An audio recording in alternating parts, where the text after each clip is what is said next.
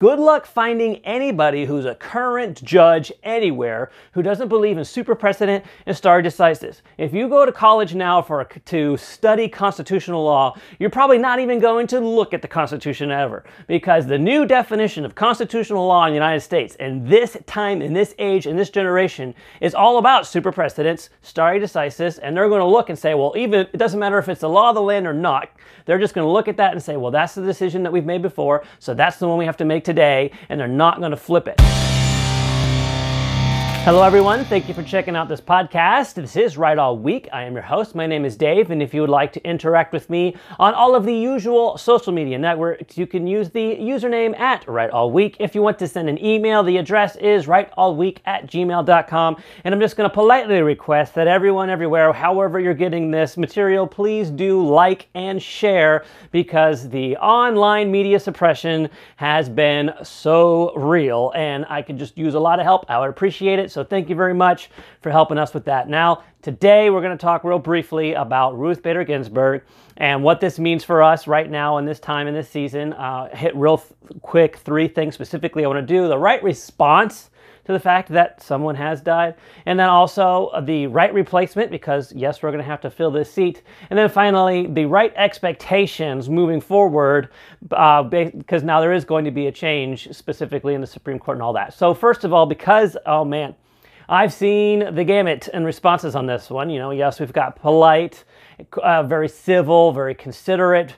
The presidential response that we got from President Trump, that was fantastic. But then also people on the left losing their ever loving minds over this thing, screaming at the sky and uh, pleading, begging people to get out and vote because now all of a sudden this is going to be their issue, which is an interesting role reversal, but that happens in politics. So there's one response. And then on the other side, completely going in the opposite direction. People who claim to be, you know, right side, right-minded, conservative, uh, you know, really what we would think to be decent people, what we'd hope to find in our mindset, right? And uh, saying things that are just absolutely crazy ridiculous, literally celebrating the death of someone and making jokes about that. So I want to just come out and say that we don't want to go that way, first of all, for those who are on the right, celebrating this, it's not okay because we need to remember specifically the fact that the great enemy of the human condition has t- claimed another victim. This is the biblical position. Death is our enemy, and it's only here because of sin. And if it weren't for that, it wouldn't be an enemy that we have to wrestle with. But death has claimed another one, and now also biblical. Once you have met your appointed time to die, then the next thing comes is you face the supreme judge. So our justice from the Supreme Court is now facing the Supreme Judge and now has a better understanding than any of us who, whether or not you agree with any of her positions, right now I expect is true, eh, at least, you know, and between now and whenever the great judgment is, uh, Ruth Bader Ginsburg is getting a clearer understanding of what right and wrong really is. Better than we have, those of us who are still left here waiting for our turn to meet the Supreme Judge. So it's not right for us to celebrate that. The appropriate response, of course, is to be mournful, to be respectful, and to remember that death is the enemy. It's not, in this case, something that's going to be good for us. And we never want to take that position that it's somehow good. Although I understand and I empathize with those of you who appreciate the end of her influence, that I, I can I get that, but let's not be disrespectful or flippant about things like death because of this benefit that we think they're going to get from it. So that's the part one, the right response, at least for the right. For, for those who are on the left, obviously they put too much hope in one person. And I've already talked about this in previous podcasts about how we don't want to be putting our hope in individual people. Our hope needs to be first a faith-filled hope the, in the Lord, but then when it comes to people, one individual person, we're all fallible at an individual level, and we're all going to let people down eventually. And in this case, I think it's really an honest assessment to say that she did. She really let a lot of people down on her side. She was 83 when we were electing President Trump, but she presumed, she assumed, she thought she knew what the outcome of that election was going to be and that she was going to have more time to maintain her level of influence sitting on the seat at 83. Most people can't even realistically expect to live to 83, and she thought, well, I'm going to be okay. And then when Trump was elected, now I have to find a way to hold out and wait till he's done. We're talking about somebody who was diagnosed with a fatal cancer during the Obama years, didn't retire then, decided because of what she believed was her, apparently, a right to that seat and her responsibility and her contribution, her influence to their movement. And so it's no surprise to me that since Trump was elected, she's she's been elevated. She deserves some respect for some things, especially being a, a, very successful woman in a very very big kind of a career, and to make it as far as she did, I think that really helps to to prove that what people say about the the sexist ceiling and all that. I mean, she's the evidence that that's not true. So it's awesome that she has all these things going for her, but. Um, May definitely made a strategic error not giving that seat to somebody else in her 80s with a fatal cancer while somebody who she agreed with could have replaced her. Didn't do it, and it's too late now. So the left is losing their minds about that. It's, uh, you know, it's obviously not the right response either because you've elevated a human. You shouldn't do that. And they're just overlooking the mistakes and they're going to blame somebody who had no responsibility in the matter back then. Trump wasn't president yet. It wasn't his fault. And again, the people decided. The majority of the individuals in every state elected our president. And now you just have to accept that that's what, that's the real deal. That's the consequences. This is the world we're living in and it's just going to keep going. So, that's a good shift for the fact that, hey, President Trump's going to still do what a president should do. It's his job right now to appoint a replacement. Well, what's the right replacement going to look like? Well, in this case, anybody who's going to help preserve and conserve our nation, our way of life, the traditions that we hold dear in this nation, where we believe in historically, traditionally, somebody who can do that. Uh, so, pretty much anybody, honestly, who he picks who is to the right of socialism, communism, and all of the other isms that they hold dear over there. Uh, that's going to help a lot because it's also going to break the tie. We've had a four and four tie with Chief Justice breaking the ties with not really not honestly a actual conservative or original or the interpretation he seems to get is more of a personal opinion based on what's the political atmosphere of the day. He's kind of like a weather vane for politics and just chooses the one that seems to do uh, the best job of preserving that, which that's not how the Supreme Court is supposed to work. So now let's get to the expectations. Whoever we pick, if we get a good person on the right, something, anything to the right, the whole thing's going to shift to the right because the Chief Justice position is going to change.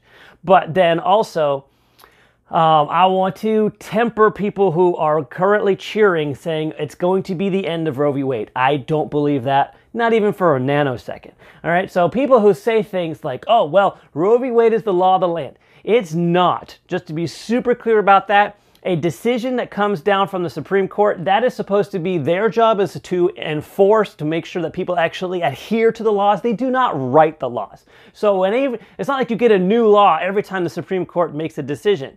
All right, you get the clarification about existing laws when they make a decision. That's supposed to be how it's how it works. But obviously the left has been counting on the decisions to be perceived and adhered to as though they were laws. And I've hit this in another video, another podcast, not going to go there too about how they've totally failed on both sides, but the system has somewhat failed.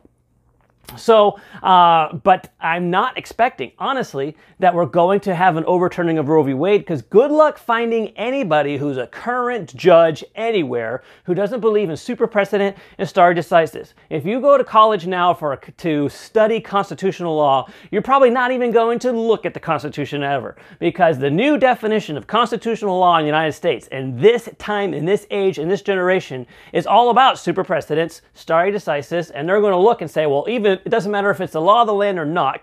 They're just going to look at that and say, well, that's the decision that we've made before, so that's the one we have to make today, and they're not going to flip it. So here's what you actually need to do in order to fix it. All of my pro life friends out there, you actually want to fix this issue. You need to recognize what I said a minute ago. It is not the law of the land. A law has not yet been written for our nation that either affirms abortion for everyone or prohibits abortion for everyone. What we actually need to do, if we're going back and we're going to take the original position this nation has, that it is the government's job to protect, to protect God-given rights. We need an amendment that says very plainly there's no infringement of the right to be born. That's it.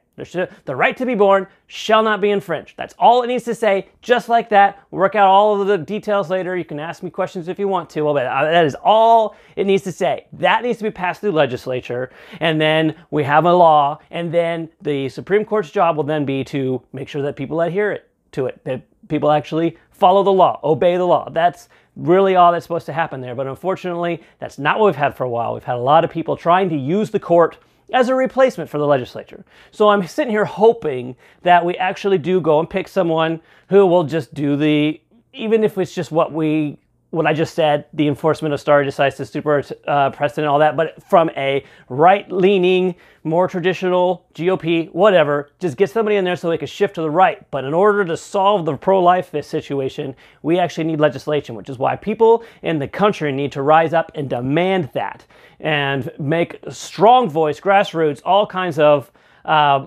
noise, let's just put it that way, to make sure that people who represent us understand that that is our desire, that that is what we, the people, want to see, and, and then expect that they're just going to enforce it. But we'll see how that actually goes because I anticipate uh, we'll see somebody get recommended. Judge, uh, our president's going to say, hey, whatever judge he wants, is going to pick them, and then it'll be up to the Senate to confirm them, which I expect we will see that regardless of whatever previous history. I know there's a lot of people talking about that, but it's the president's job to appoint, it's the Senate's job to, to confirm, and they can do all of this before the election, which I think would be a good idea because we're expecting uh, probably one of the most chaotic elections we've ever seen. All of this is good reason for all of us to pray. Pray for those who are who are approaching death like Ruth Bader Ginsburg was, so that way they would be ready to meet their maker. Pray for our president to pick and to appoint and for the Senate to confirm righteous judges who understand what their job is, who actually uh, re- remember that there's somebody above all of us that they're actually going to have to answer to one day. And then the idea here that yes, we can get some more righteous laws, that more people will be, feel that conviction. They need to speak out and demand it, and that whatever is coming in this next couple of months, that all this civil unrest, the most civil civil war that there ever was, that we can find a way for a peaceful resolution for these things because all of us, rather than looking at, oh, what, what I want, what I need, what I think is right, we can all submit to a higher power who actually knows better than all of us the same Supreme Judge that Ruth, Gator, uh, Ruth Bader Ginsburg just met. So that's my advice, and I hope that you appreciate it. If you're still watching, I appreciate you finishing. And if you would please, as I asked previously, do like and share all of the content. And please come back for more, because this is Right All Week, and I am Dave, and this is where we talk about what's right, how it's right, and why it matters.